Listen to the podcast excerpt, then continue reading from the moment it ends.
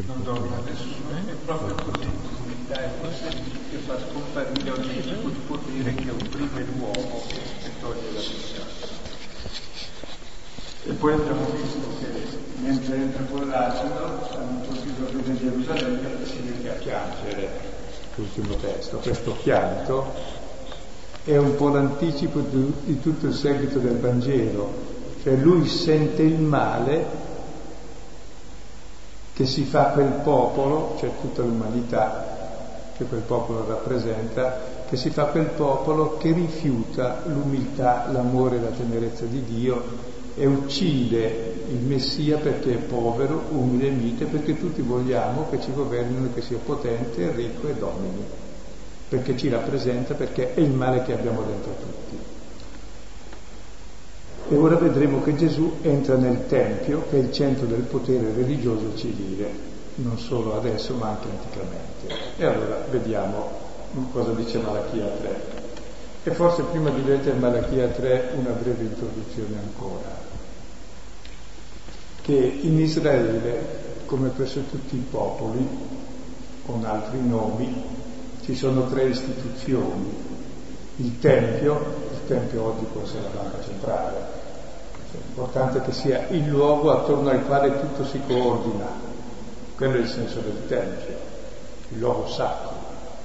Tutto il resto è subordinato a quello, può essere Dio denaro, la borsa, perché volete. Comunque una volta c'era il Tempio, che stava al centro e tutta la vita si organizzava, il calendario, le feste, la vita civile, la vita religiosa attorno al Tempio. Come oggi tutta la vita si organizza attorno al nuovo Tempio, che dobbiamo scoprire cos'è. Il Tempio è il luogo della presenza di Dio, dell'assoluto, di quello che non mette in discussione. La seconda istituzione che hanno tutti i popoli è la legge.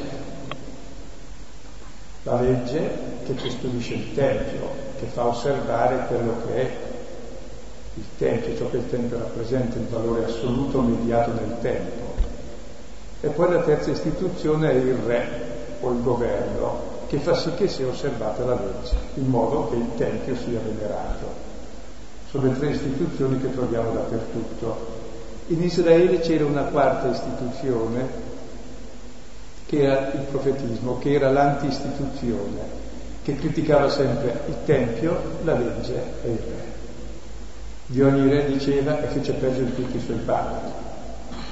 Del Tempio diceva il Tempio del Signore è questo, speronca di ladri questo, mica Tempio ed è la legge, ci fa pure queste cose, voi vi fate le leggi che volete e non osservate l'unica legge che è amare Dio, amare il prossimo. Quindi queste tre istituzioni che si addensano attorno al Tempio, che organizzano la nostra vita, e vedremo che Gesù proprio mette in crisi tutte queste tre istituzioni e distrugge il Tempio.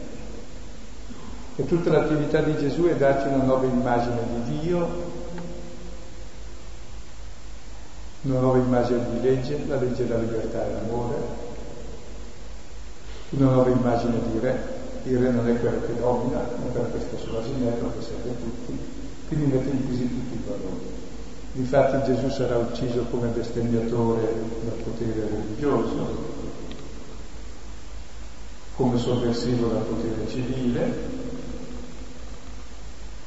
dichiarato eh, folle dai suoi parenti che gli vogliono bene e indemoniato invece dai teologi, dal potere culturale che c'era questo primo indemoniato.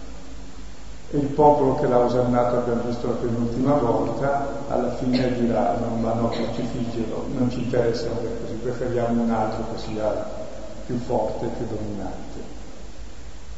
Boh, quindi tenere presente che il nostro Dio è questo, ucciso per bestemmia, come sovversivo, non è secondario. Ritenuto pazzo e indemoniato, pazzo delle persone buone che gli vogliono bene i suoi, indemoniato di altri, non è secondario. Perché? Perché ci presenta un Dio che nessuno mai ha visto. E tutto il Vangelo puntava nell'ingresso di Gesù nel Tempio Giovanni pone questa scena all'inizio del Vangelo, All'inizio del Vangelo di Gesù, eh, di Giovanni, comincia con le parole di Gesù eh, che gli dicono a Gesù, i primi discepoli, dove dimori, dove abiti, dove abita il Signore. Subito dopo c'è le nozze di Cana, abita nelle nozze, nella festa, nell'amore, nella gioia, non nella legge, nel dovere. Poi subito dopo entra nel Tempio con la frusta, per dire che non sta e tutto il Vangelo è un esorcismo che serve a sdemonizzare l'immagine di Dio che abbiamo. Abbiamo l'immagine di Dio come dei re di questo mondo, uno che è ricco, potente, che domina tutti, giudica, condanna, punisce. Questo. Il nostro Dio invece non condanna, si farà condannare, non punisce nessuno. Finirà in croce per il peccatore. Perché? Perché amore e misericordia. E mediamente anche noi cristiani abbiamo l'immagine satanica di Dio che tutte le religioni affermano, che tutti gli atei giustamente negano e vogliamo poi imporre questo Dio anche con nuove leggi sempre, usando come mezzi apostolici ciò che Gesù scartò come tentazione.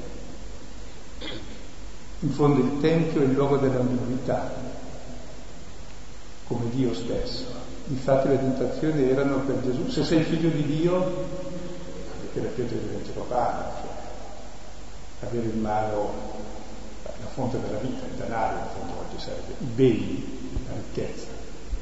Seconda tentazione, avere in mano il potere, dettare leggi, dettare le leggi giuste in voi. Così domina, in quel Vangelo con la legge. Eh, se leggete Silenzio del 24 e poi vi spiegherà come si fa. Una cosa impossibile. È esattamente il contrario. Il Vangelo è la libertà, è l'amore, è la responsabilità, è la coscienza. Non è il potere di dominare, di punire, di escludere, è il potere di perdonare, di assolvere, di non giudicare. Cioè c'è tutta una falsa immagine di Dio che ancora propiniamo attraverso mezzi di stampa, di televisione, di radio, di ma non, non per cattiveria, era l'immagine che hanno tutti, sono le tentazioni che ha avuto Israele, le ha avute anche Gesù, sono le tentazioni costanti della Chiesa, sono quelle tentazioni che costantemente abbiamo e che il Vangelo smentisce costantemente dall'inizio. E che noi invece non riusciamo mai a capire, perché se il Vangelo poi lo chiudiamo e poi scatta me- meccanicamente il nostro modo di pensare a fin di bene, chiaro, come tutte le tentazioni, se sei figlio di Dio fai così, no, non si fa così. Bene, adesso leggiamo un maratino, scusate. Perché è un discorso sempre attuale, tutto il Vangelo puntava all'entrata nel Tempio. E poi vedremo il nuovo Tempio sulla croce, quando si squarcia il velo del Tempio, perché il nuovo Tempio è quel corpo del povero Cristo crocifisso, quello è il nuovo Tempio. E quanti cristiani lo sanno? leggiamo insieme Malachia ci dice appunto questa critica di questi poteri. Facciamo un versetto chi sta alla mia destra e un versetto chi sta alla mia sinistra. Cominciamo. Ecco, io manderò un mio messaggero a preparare la via davanti a me e subito entrerà nel suo tempio il Signore che voi cercate, l'angelo dell'alleanza che voi sospirate. Ecco, viene, dice il Signore degli eserciti. Chi sopporterà il giorno della sua venuta? Chi resisterà al suo apparire? Egli è come il fuoco del fonditore e come la riusciva del lavandaio siderà per fondere e purificare, purificherà i figli di Eli, li affianerà come oro e argento, perché possano offrire al Signore un'oblazione secondo giustizia.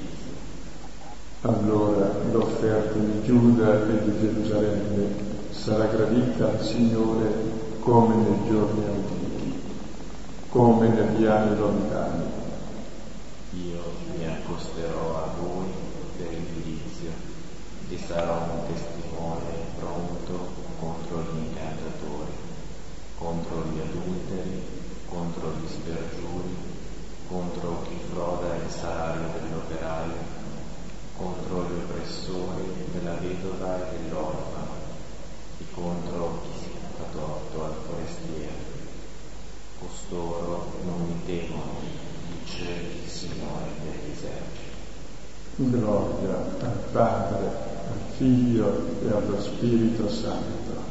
Come era nel principio, ora e sempre, nei secoli dei secoli.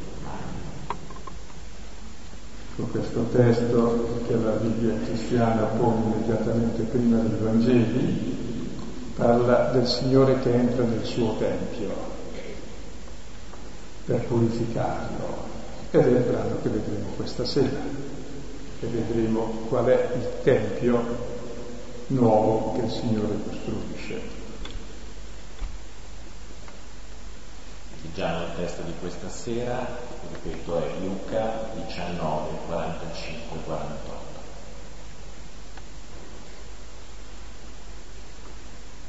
E entrato nel Tempio cominciò a scacciare i venditori, dicendo loro, è scritto, e la mia casa sarà casa di preghiera, ma voi ne faceste una spelonca di ladri. E stava insegnando ogni giorno nel Tempio. Ora i sommi sacerdoti e gli scrivi cercavano di farlo perire, e anche i notabili del popolo, e non trovavano cosa fare, poiché il popolo tutto stava sospeso ad ascoltarlo. Gesù sta arrivando con l'asino, non si dice che smonta dall'asino ecco, ed entra nel Tempio, immediatamente primo ha pianto. E lì nel Tempio si dice scaccia i venditori, gli altri Vangeli aggiungono rovescia anche i cambi dei, le tavole dei cambi valute e gli sgabelli, libera le colombe, l'altro Vangelo Giovanni dice entra con la frusta addirittura, ecco, e Luca è più mite sempre, lo scrive della mitezza, quindi dice solo che cominciò a scacciare i venditori. E circa il Tempio, mi ricordo, ma non di memoria mia, l'aver letto, che nel Duomo di Milano avete presente che c'è quella porta davanti a San Bartolomeo, vicino a San Bartolomeo trasversale, c'era una porta dalla parte opposta anche che poi hanno chiuso, sapete perché? Perché serviva le due porte per andare da una parte all'altra della piazza i venditori senza stare lì a prendere la pioggia, fare giri lunghi, eccetera. Allora hanno dovuto chiudere. Ecco, è un po' la cifra di quello che è il Tempio. Cosa ci serve a noi Dio? Serve come scorciatoia per i nostri affari, tutto sommato. Voglio una cosa che non posso ottenere, basta pregare Dio e mi farà miracolo se non altro, se faccio il bravo, mi farà il dono della vita eterna. Cioè Dio è quello che in fondo compie i miei desideri, no? Se io faccio il bravo. Per quello ho murato la porta, perché non sia, perché non sia il Tempio il luogo della scorciatoia dei miei desideri, che il Tempio sia la casa di preghiera, della comunione con Dio e con i fratelli, che è un'altra cosa. Ora direi leggiamo per ordine il testo e vediamo cosa ci suggerisce, perché è molto suggestivo.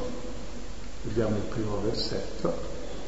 Entrato nel Tempio, cominciò a scacciare i venditori, dicendo loro. Ecco, Gesù che entra nel Tempio è un po' il punto d'arrivo del Vangelo e se voi notate nel Vangelo di Marco Gesù fu portato al Tempio dal braccio alla madre a 40 giorni, ci va a piedi a 12 anni e poi tutto il Vangelo è un cammino verso il Tempio, verso la casa del Padre. Così negli altri Vangeli, il Vangelo di Marco inizia, eh, ecco io mando il mio messaggero davanti a te, è esattamente l'inizio della citazione di Malachia che dice e poi entra il Signore nel suo Tempio. Cioè tutti aspettano che ritorni la gloria di Dio nel Tempio. E Gesù ci entra con l'asino. Proprio così purifica il Tempio. E si usa spesso la parola di purificazione del Tempio nell'accusa che poi gli faranno davanti al Sinedrio, lui diceva tu, e dopo parlerà anche di distruzione del Tempio, mettendo insieme le due cose, dico lui costui vuole distruggere il Tempio. Sì, in qualche modo è vero. Che cos'è il Tempio? E quel Tempio è il luogo dove abita Dio, è il simbolo di Dio.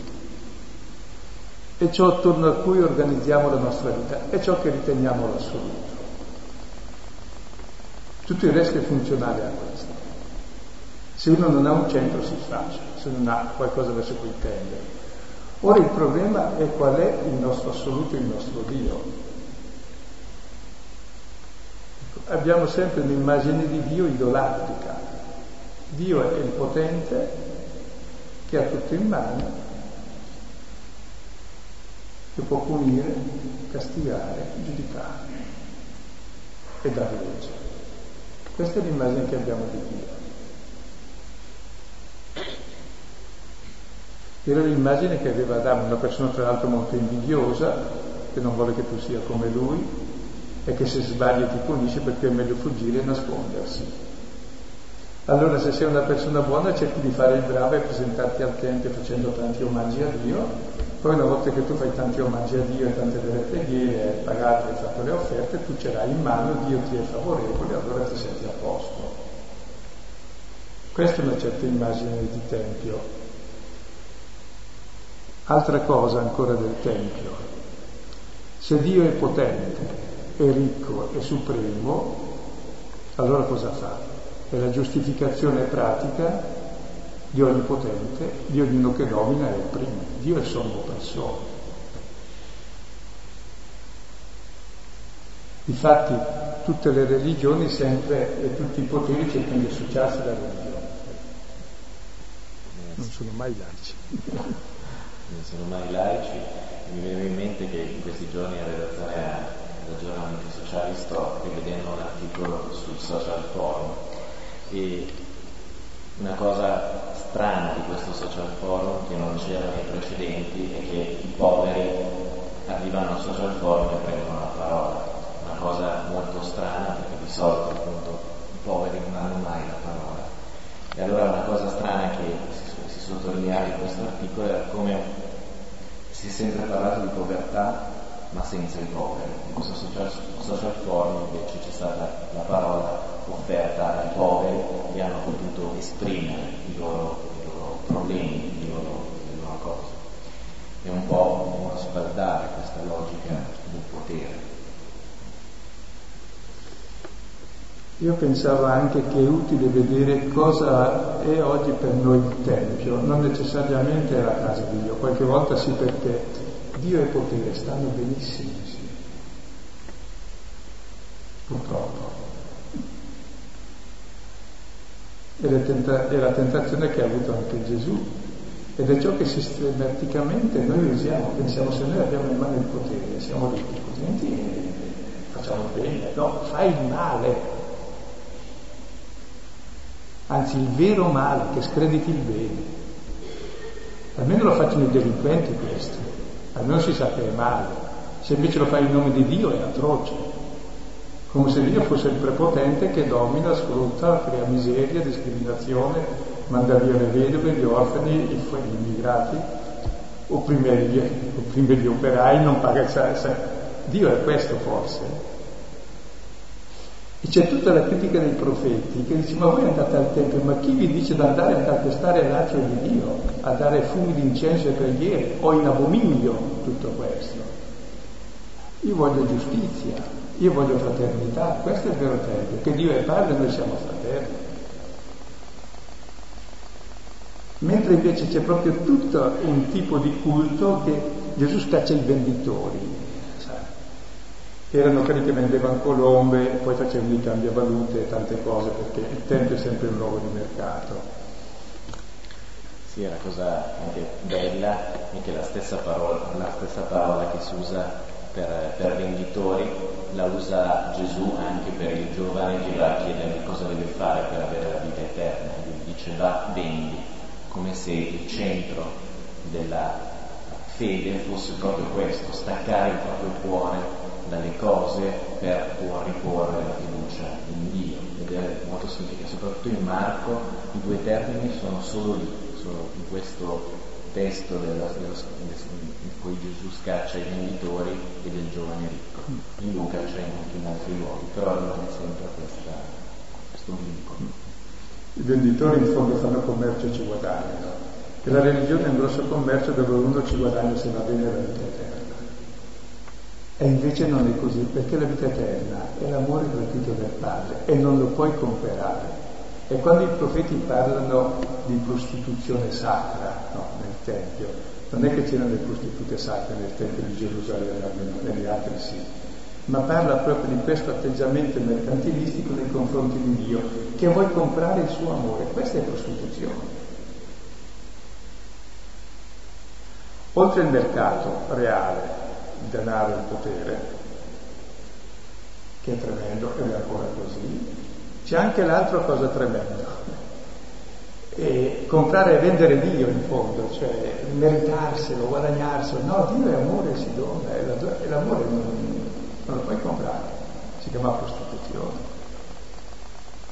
Quindi c'è tutto il nostro rapporto con Dio che è o di sudditanza, perché Lui è l'Onnipotente, di servilismo, o di giustificazione del potere, vogliamo diventare potenti noi perché vogliamo essere come Dio, oppure di prostituzione, cioè voglio comprarlo. Queste, tutte queste tre cose sono la negazione di Dio, sono le tre tentazioni che Gesù ha eliminato per presentare il volto di Dio. Dio è Padre, Lui che è il Figlio, che Dio ci rivela. Un Dio che si mette in fila con i peccatori, un Dio che invece di giudicare gli altri sarà giustiziato Lui, un Dio che è tenerezza, amore, misericordia, non condanna nessuno, non propone leggi, neanche attraverso lo Stato di Israele. Che paradossalmente proprio Gesù viene venduto e comprato. Esatto. da chi? Dalle persone brave e religiose, i suoi discepoli che non sanno che farne di un Messia così, e dal suo popolo, e dai sommi sacerdoti, e dagli anziani. Cioè la storia è sempre uguale, e il Vangelo ci narra la storia d'oggi, mica quella di ieri. Questo dovremmo aprire gli occhi un po', questa purificazione del Tempio, cioè dell'immagine di Dio. E il punto d'arrivo di tutto il Vangelo che è la sdemonizzazione di Dio, che comprendiamo che Lui è Padre, che noi siamo figli amati e tutti gli altri sono fratelli. Allora cambia davvero la vita sulla terra. Allora capite l'enfasi che danno tutti i Vangeli a questa entrata nel Tempio. Marco pone all'inizio proprio questo, la citazione di Malachia 3 quando entra il Signore nel Tempio. Giovanni pone all'inizio Gesù che entra con la frusta nel Tempio. Marco, eh, scusate, Luca lo fa entrare tre volte nel Tempio, a 40 giorni, a 12 anni e adesso, finalmente dopo tutto il cammino. Quindi ci prepara per entrare in questo luogo di Dio e finalmente buttare via tutti gli idoli che abbiamo messo al posto di Dio. Tutto ciò che si compra si vende, insomma. Si compra e si vende anche con le leggi, con tutte le cose che volete. Leggi, potere e denaro sono tre cose che stanno sempre insieme. E Dio non è così.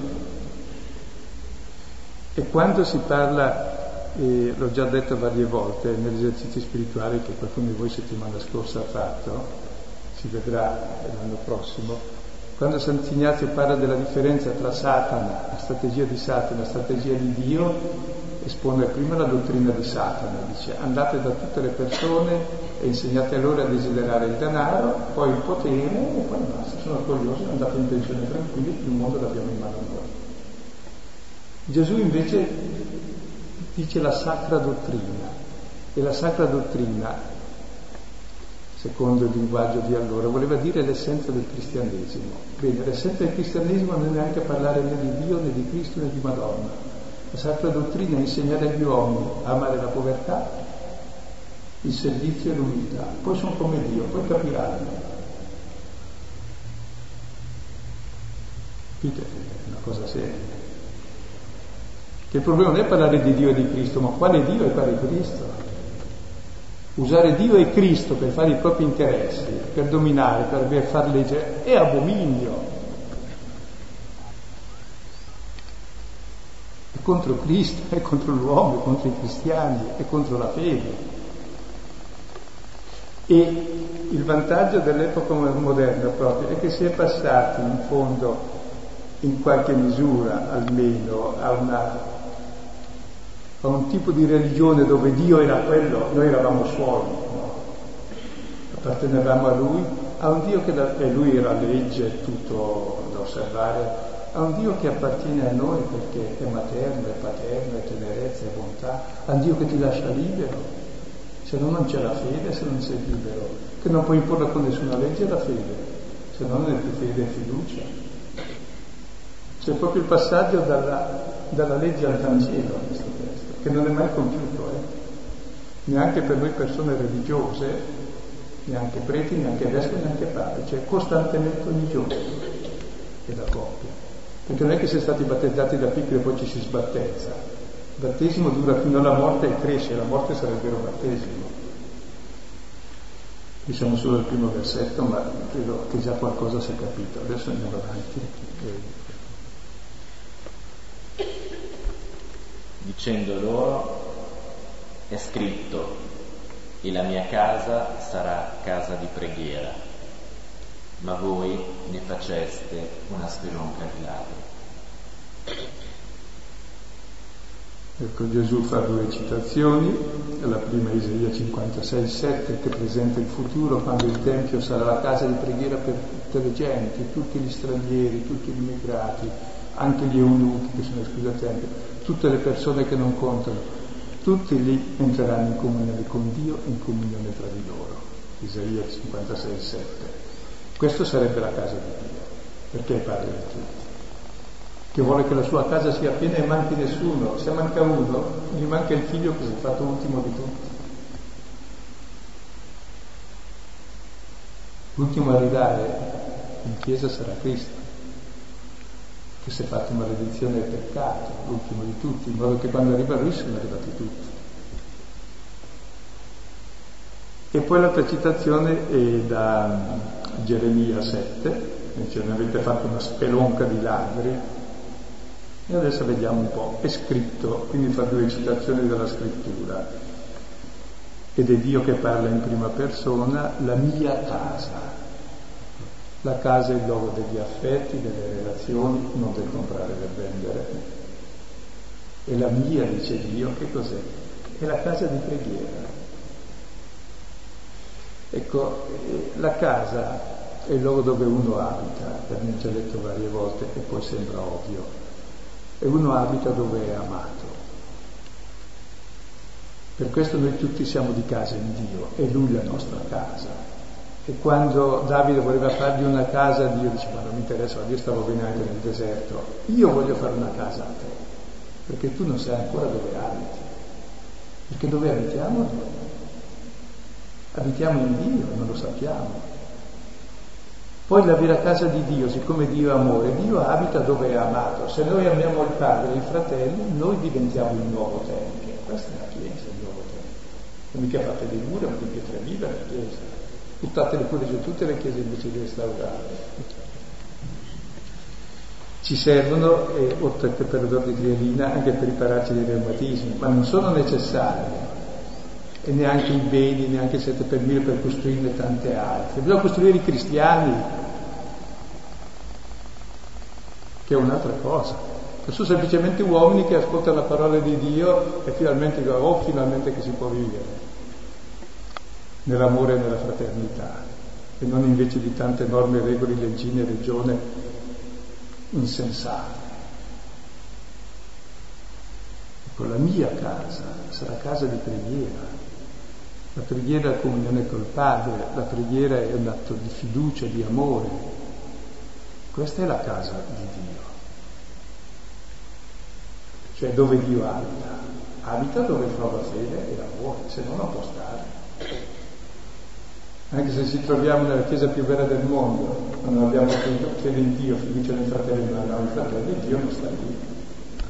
Dove carità, amore non c'è Dio, non c'è, non c'è Dio, che l'amore c'è dove è amato dove non è amato è ucciso, sì c'è, in croce. E per questo noi cristiani siamo bravi, lo mettiamo sempre in croce in evidenza giustamente. perché siamo noi a mettere in croce. È morte per i peccatori dei quali io sono il primo, dice Paolo. Quando uno si dimentica questo è già sbattezzato, chiunque sia. Ecco, la casa mia è casa di preghiera. Si mi viene in mente come la, la preghiera è dialogo, il dialogo si basa sulla relazione tra l'uomo e Dio e l'uomo e gli uomini tra di loro, quindi questa relazione di amore nasce preghiera. Ecco, e facilmente la casa, la mia casa, invece di essere di preghiera, diventa spelonca di ladri. I ladri sono quelli che rubano giustificazione del potere, dell'oppressione, dell'ingiustizia, già Dio è con noi, e poi osserviamo le leggi, poi paghiamo le tasse, poi diamo il voto per mille, anche il 10, il 20, il 30, non importa, pago tutte le decime, anche sulla luce sul cumino. No, spelonca di ladri. Ladro Giuda, ladro Adamo che ha rubato ciò che era donato.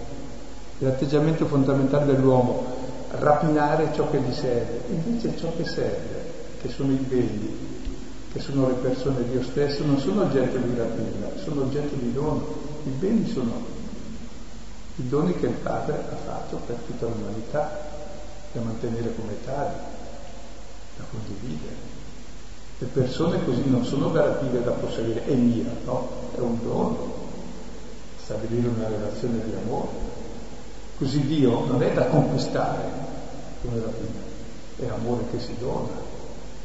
E noi invece stabiliamo tutti i nostri rapporti come rapina, con le cose, con le persone e con Dio stesso, come diritto e rapina e legge.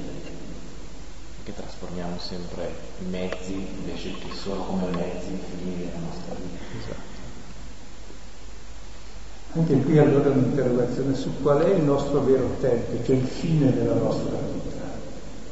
Perché il vero peccato è sempre l'idolatria. E l'idolatria consiste, non è una cosa banale, farsi un Dio, quello è banale. L'idolatria consiste nel porre ciò che è bene, ciò che è un mezzo, come i beni della terra, come le persone, porli come fine e non cioè assolutizzo, insomma, il relativo. L'idolatria è un'assolutizzazione del relativo. E se io lo assolutizzo sono schiavo di questo. Per questo non bisogna avere nessuna immagine di Dio. Così non posso essere schiavo di nessuna immagine, resto sempre aperto a tutto. Poi vedremo, se voglio proprio avere un'immagine di Dio, devo guardare Cristo in cui abita corporalmente tutta la pienezza della divinità, corporalmente. E Cristo si capisce che è Dio soltanto sulla croce perché è l'ultimo degli uomini, perché Dio che è amore si identifica con l'ultimo e ama l'ultimo che ne ha più bisogno più di tutti, in modo che tutti siano amati e salvati, se ami l'ultimo ami tutti. Per questo il vero tempio poi sono i poveri, gli oppressi nella Chiesa antica si chiamavano corpo di Cristo reale i poveri e corpo mistico l'Eucarestia, perché nell'Eucarestia non lo vedi, ma nei poveri lo vedi il povero Cristo, se li guardi. Quindi capite che c'è tutta una religiosità diversa dai riti, dal ritualismo, dalle leggi, dalle norme, dal potere, dal Dio, che è abominio. E che molti cristiani anche oggi in Italia lo usano come sistema apostolico, si svuoteranno le chiese, scomparirà la fede se si va avanti così.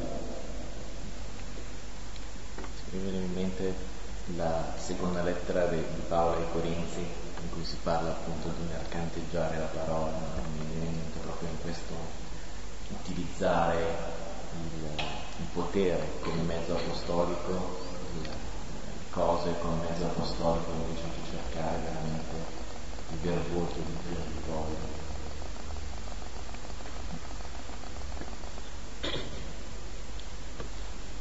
Bene, adesso vediamo allora cos'è la nuova casa di Dio, i versetti 47 e 48. E stava insegnando ogni giorno nel Tempio. Ora i sommi sacerdoti e gli scrivi cercavano di farlo perire e anche i notabili del popolo e non trovavano cosa fare, poiché il popolo tutto stava sospeso ad ascoltarlo. Ecco, Gesù stava insegnando ogni giorno, resterà sei giorni a Gerusalemme, il sesto giorno sarà sulla croce e si squarcerà il velo del Tempio, il Santo dei Santi, perché il nuovo Tempio è il corpo di Cristo. E lui insegna ogni giorno nel Tempio. Che cos'è il nuovo Tempio? Ricordate quando nel Vangelo gli dicono ci sono qui i tuoi e i tuoi fratelli qui fuori che ti cercano. Gesù cosa risponde? È mia madre? Chi sono i miei fratelli? Indicando alla gente che stava seduta attorno ad ascoltare la parola, ecco mia madre e i miei fratelli. Il nuovo tempio è fatto da quelli che sono fratelli e sorelle di Gesù, cioè da quelli che ascoltano la parola. Il nuovo, il nuovo tempio ha come centro la parola fatta carne vuol dire la parola obbedita ed eseguita realmente. La parola che è il principio e vita di tutto, ecco che finalmente si fa carne in Gesù. E si fa carne in chiunque ascolta questa parola. Per cui il Tempio è ascoltare la parola di Dio, il centro è la parola che ha creato il mondo, che salva il mondo, non la magia, non, intendete bene, la liturgia come tante belle scenografie solenni, no, no, no, questo qui Dio le detesta, la parola che noi celebriamo è l'Eucaristia, cosa dice? Fate questo in memoria di me, fate come fate io, che cosa? Ho dato me stesso per gli altri. Il mio corpo dato per voi, mangiatelo, vivete di questo dono, vivete come me, allora diventate come me. Io cosa faccio? Io eseguo la parola del Padre, sono la parola del Padre eseguita. Così diventiamo tutti il vero Tempio, siamo noi che ascoltiamo non quello fatto di pietra, quello non resterà pietra su pietra, neanche di questa c'è solo l'odore di trialina, e che è giusto anche farli per ripararsi dal freddo, ma non per altro, non come segno di prestigio, se poi sono belli è meglio, da gloria a Dio anche il bello, però stiamo attenti, che il bello è un'altra cosa. Il bello è veramente quando ascoltiamo la parola di Dio e la mettiamo in pratica. Quello è bello, se no è brutto, se no Dio è in abominio allora, se si dà a fare le liturgie perché sono belle o eleganti, no, si dà per un'altra cosa, per far memoria del Signore che mi ha amato e ha dato se stesso per me e per tutti. Con l'imperativo fate questo, fate come ho fatto io. Ecco allora il nuovo Tempio. E in questo Tempio ci sono i capi dei sacerdoti e gli scrivi che cercano di farlo perire e anche i notabili del popolo. Infatti il nuovo Tempio sarà proprio Gesù crocifisso, che incontriamo in tutti i poveri crocifissi, in quelli emarginati che sono i sacerdoti, che rappresentano il potere religioso e anche politico rappresentavano, seppur subordinato ai romani, per cui quasi sta sempre insieme più. Gli scrivi che sono il potere culturale, i notabili sono i diritti, quelli che contano. Da una parte c'è questi che cercano di ammazzarlo e dall'altro c'è tutto il popolo che stava sospeso ad ascoltarlo. Che dipende sue labbra in qualche modo. E anche qui mi sembra bello il termine che viene usato per sospeso, perché nel Vangelo di Matteo lo stesso termine viene usato per indicare che la legge dei profeti, tutta la legge dei profeti dipendono dal comandamento dell'amore. In qualche modo qui, anche qua, in questo testo, rimanda questo comandamento dell'amore a cui Gesù che entra nel Tempio, scacciando questa falsa immagine di Dio, ci rimanda come appunto un Dio di amore. Notate anche una cosa bella del Nuovo Tempio, comincia Gesù stava insegnando il popolo sospeso ad ascoltarlo. Cioè c'è la parola e l'ascolto. E questo è il nuovo tempio, dove c'è la parola che è lui e noi che lo ascoltiamo, perché se c'è lui e noi non lo ascoltiamo non c'è, la parola ci sei ascoltata. Se noi ascoltiamo altre parole come facciamo in genere di leggi, di norme, di progetti imperialistici o di potere, non è parola di Dio, è il contrario, sulle tentazioni. Quindi è importante l'ascolto di colui che vogliamo far perire, c'è il crocifisso. Paolo diceva, io non conosco altri perché voi sono Gesù Cristo e il crocifisso. Stavo guardando il pulpito per non si vede adesso, c'è sempre su un crocifisso, perché per se ne bisognerebbe parlare d'altro. E l'ascolto. E poi noi diventiamo la parola che ascoltiamo. Ascoltando la parola di Dio diventiamo figli di Dio. È il potere di farci figli di Dio, come Cristo, in cui abita corporalmente la pienezza della divinità, per cui Dio vive proprio nel nostro corpo e diventiamo il nostro corpo tempio dello spirito invece che tempio dell'egoismo, del denaro, del potere, delle leggi, del dominio, del criticare gli altri, del giudicare, queste robe che tutti conosciamo. E di cui anche la stampa cattolica fa per associo, a fin di bene ovviamente. Ma stiamo attenti, a fin di bene fa solo il male, il bene è un'altra cosa. E questo brano è potentissimo perché il Vangelo punta tutto qui fin dall'inizio e terminerà così proprio con Gesù in croce che sarà il nuovo tempio. Se dimentichiamo questo va in fumo tutto il cristianesimo. Il nuovo tempio è lui che insegna, chi è quello che insegna? Quello che vogliamo far perire chi? Noi in quanto sommo sacerdoti, in quanto gente che ha il potere, potere economico, potere religioso, potere culturale, potere concreto, denaro, notabili. Noi in quanto gente che brama queste cose, bene, lo vogliamo far perire. È questo che ci insegna, è questo qui che disprezziamo, perché vediamo in tutti i disprezzati. Ascoltiamolo, ascoltiamolo. E questo ci fa fratelli degli altri, quindi figli di Dio. Vedete allora come il Tempio di Dio è veramente il mondo intero, mica una casa di Pietro neanche San Pietro, c'era il cristianesimo che prima facessero appunto un piano così bello. Però stiamo attenti a non confondere, a non sostituire con gli idoli religiosi lui che insegna e il nostro ascolto.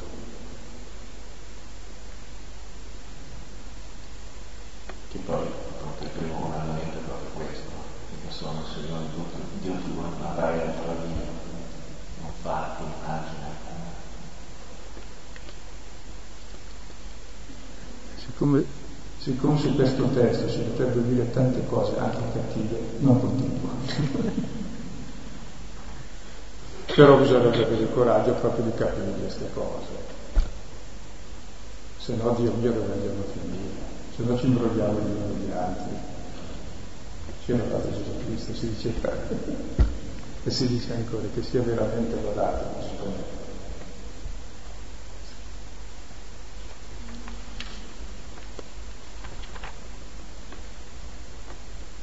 E per continuare la meditazione su, su questo testo di oggi ci sono altri testi a cui ci rimanda. Appunto il, te- il testo di Malachia che abbiamo letto, Malachia 3, Geremia 7, 1, 14, il primo libro dei re, capitolo 9, versetti 1, 9,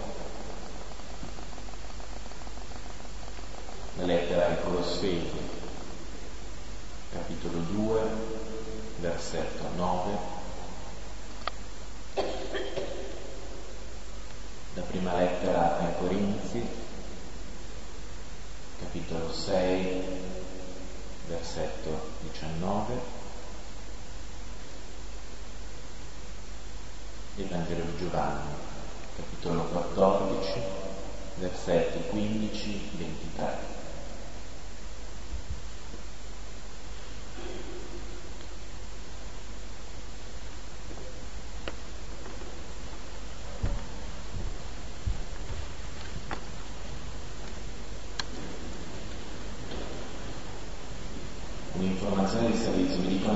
uscire, di uscire solo dalla chiesa, di non uscire dalla, dalla casa, che è bloccata la porta.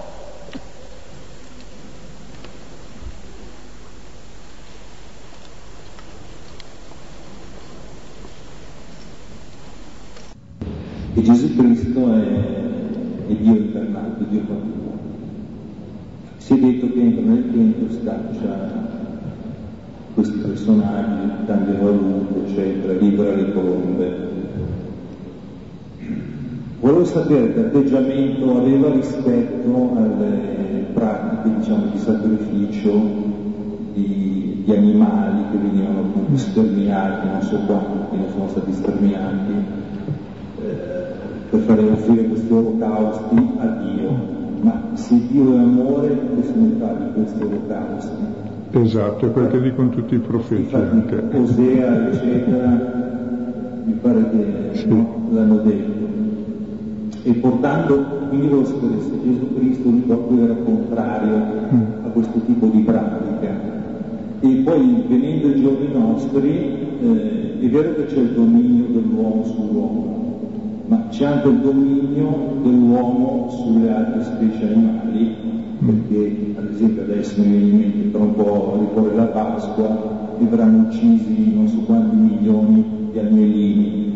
Mi viene in mente senza alcuna necessità, perché nella realtà nostra occidentale c'è svariata scelta nei supermercati per cui non c'è bisogno di, uccidere queste povere bestiole. Mi viene in mente anche la profezia di, di Isaia quando appunto profetizza la, la Pasqua e parla, pare il capitolo 53, eh, giù di lì vado a memoria, e parla di, di Gesù eh, Il servo di Yahweh come agnello condotto Sì. al macello. Beh, adesso come eh, sì.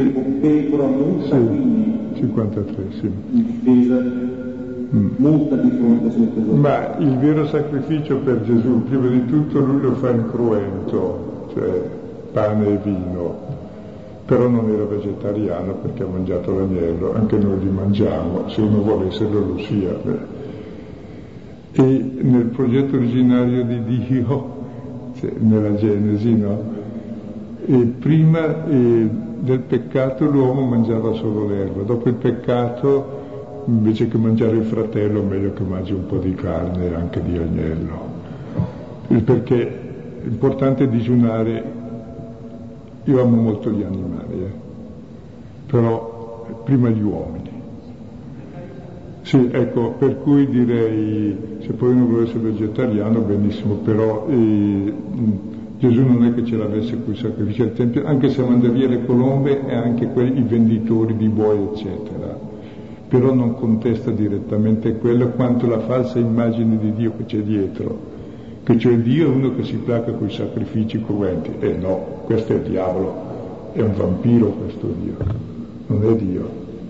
Quindi questo è esatto. Dopo per il resto sono fatti culturali eh, che capisco e ci saranno anche evoluzioni rispetto a tutte le posizioni. Certamente Gesù ha scelto proprio anche come simbolo eh, qualcosa di non cruento e anche tra l'altro qualcosa perché c'erano anche sacrifici non, non cruenti ma si offriva l'uva o il grano, non sceglie il grano e non l'uva, ma il frumento e il vino, perché in questo c'è dentro anche il lavoro dell'uomo, le relazioni, la cultura, la fatica, la giustizia, l'ingiustizia, l'amore, c'è, c'è tutto. Quindi per questo Romani 12.1 dice che il vero sacrificio logico, usa la parola logico in greco logiche, la vera latria logica è il nostro corpo che vive secondo la parola di Dio. Quello è il vero culto, che il nostro corpo vive la parola, cioè trasformato come e viviamo da figli e da fratelli, detto. questo è l'unico vero culto. E il nostro culto serve per vivere questo, sia l'ascolto della parola sia l'Eucaristia.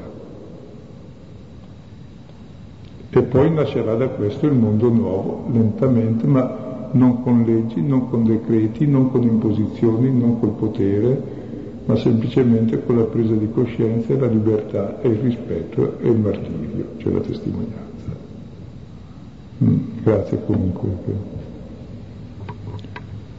Che, davvero c'è un'immagine di Dio che è peggio di Dracula, che si placa solo vedendo sangue, Dio mio, no? ma anche l'interpretazione della croce come se Dio si compiacesse del sangue del figlio, no, non lo voleva, l'abbiamo fatto noi.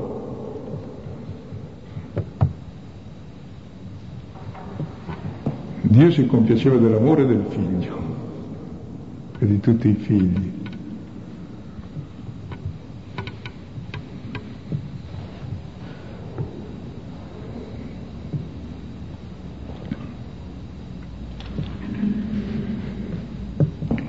Capisco che quando c'è anche questo silenzio è perché qui sotto ci sono temi sempre estremamente molto attuali, ma non meravigliatevi, erano sempre attuali, da, fin da allora, ma fin dai profeti anche. Io fino a, fino a qualche tempo fa pensavo che essere figli di Dio era un'esclusiva cristiana, eh. fino a qualche tempo fa. Eh, però oltre ai poveri cristi di cui ci hanno parlato, cioè io conosco persone che non sono per niente cristiane, ma che nelle relazioni si relazionano appunto come diceremo anche per dei però loro non ascoltano le parole, cioè come fanno? Cioè una cosa non, non capisco, cioè se, se io che so tante cose faccio fatica, per aspettare che hanno una formazione non hanno non sono abituati all'ascolto delle parole, magari si vedo con gli occhi che si comportano in maniera cristiana, e io sono invidioso. Bravo cristiano, lodiamo Dio che almeno loro lo sono, ma essere cristiano non è un'etichetta strana che dobbiamo, purtroppo essere cristiano lo si usa come etichetta, Gesù essere, non era cristiano, ha difeso l'uomo dal potere, dalla religione, da tutti i vampiri che c'erano in giro, ha vissuto la fraternità dicendo che Dio è padre. E più gente vive così, meglio è. Grazie a Dio noi sappiamo qualcosa e siamo meno bestie di quello che se no saremmo, ma se gli altri ci anticipano sono contento. Però eh, per quanto girando il mondo si vede il peccato originale, ce l'hanno tutti, quindi tranquillo. Non sono né migliori né peggiori, sono come noi tutto sommato, però c'è gente veramente devota e pia, veramente che, di una bontà. Ricordo uno dei primi pranzi che avevo fatto a Villa Pizzone, c'era una musulmana davanti a me, un'anziana signora, e diceva che pregava Dio per me, grazie. Poi vedevi che era veramente credente e gli ringraziamo Dio. Diventare cristiano vuol dire semplicemente diventare umano, cioè figlio di Dio e fratello di tutti, non è qualcosa di... Mentre noi identifichiamo il cristianesimo con una cultura, addirittura con un partito, addirittura con un centro di potere, no, questo sono l'abominio, esattamente ciò che Gesù è venuto a distruggere, noi instancabilmente costruiamo. È buffo questo, poi è la sua punizione il suo calvario costante. Pensate se noi di Chiesa testimoniassimo davvero il Signore, che è fratello di tutti perché figlio del Padre conosce l'amore del Padre. Questa è la Chiesa e la comunità cristiana, non chi fa su steccati contro gli altri, questi non sono neanche cristiani per sé, però noi che siamo tolleranti diciamo sono figli di Dio anche loro. Però certo che screditano molto Dio. Mm. Si mette molto impegno, ci riusciamo bene. Era quel che diceva Gesù, eh, capito? Ma bravi, siete bravi nell'inventare le vostre leggi che inventate voi osservarle trasgredendo il comandamento di Dio, che è quello dell'amore del padre e del fratello.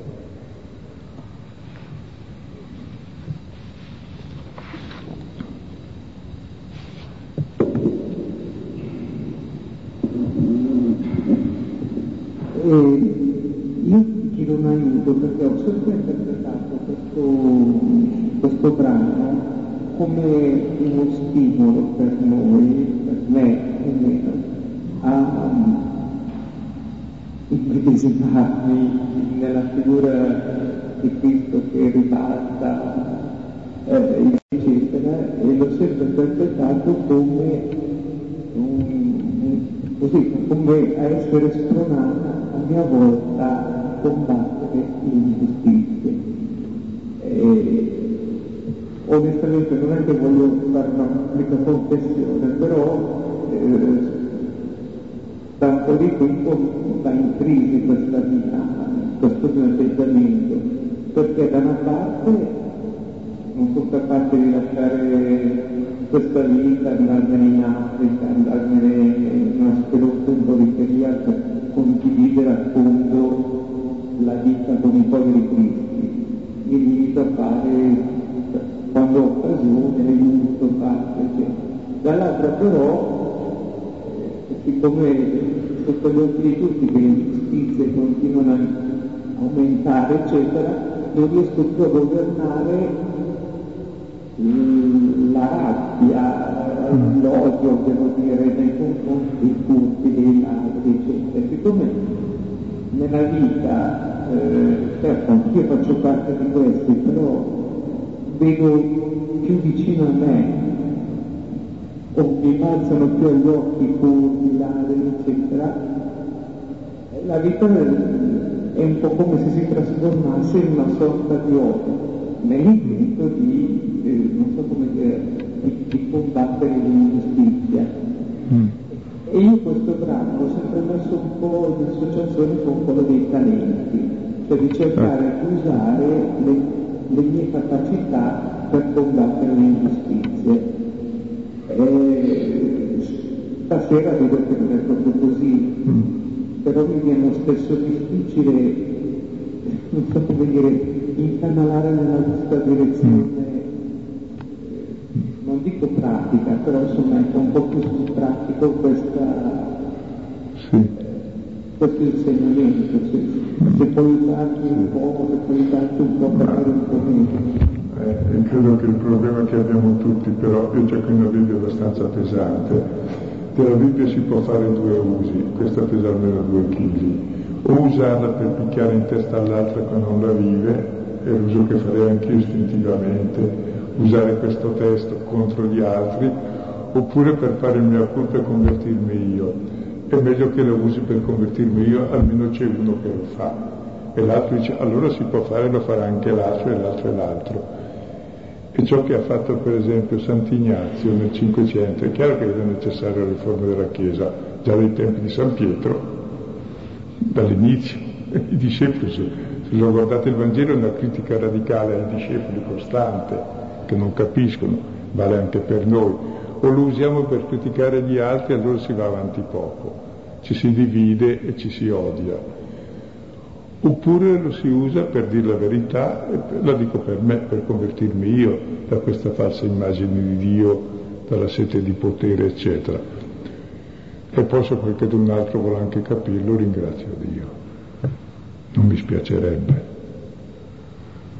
però anche dire che oggettivamente la Chiesa è fatta da quelli che stanno lì a ascoltare quel Gesù che insegna, che è quello che noi facciamo perire, ecco almeno impariamo lì, poi dopo quel che verrà vedremo. La vita ci è data, pensavo una volta, diceva uno, per imparare ad amare. Poi arrivati verso i 70 anni dico, almeno per imparare che non so amare ho bisogno di vivere di misericordia. Che è già qualcosa.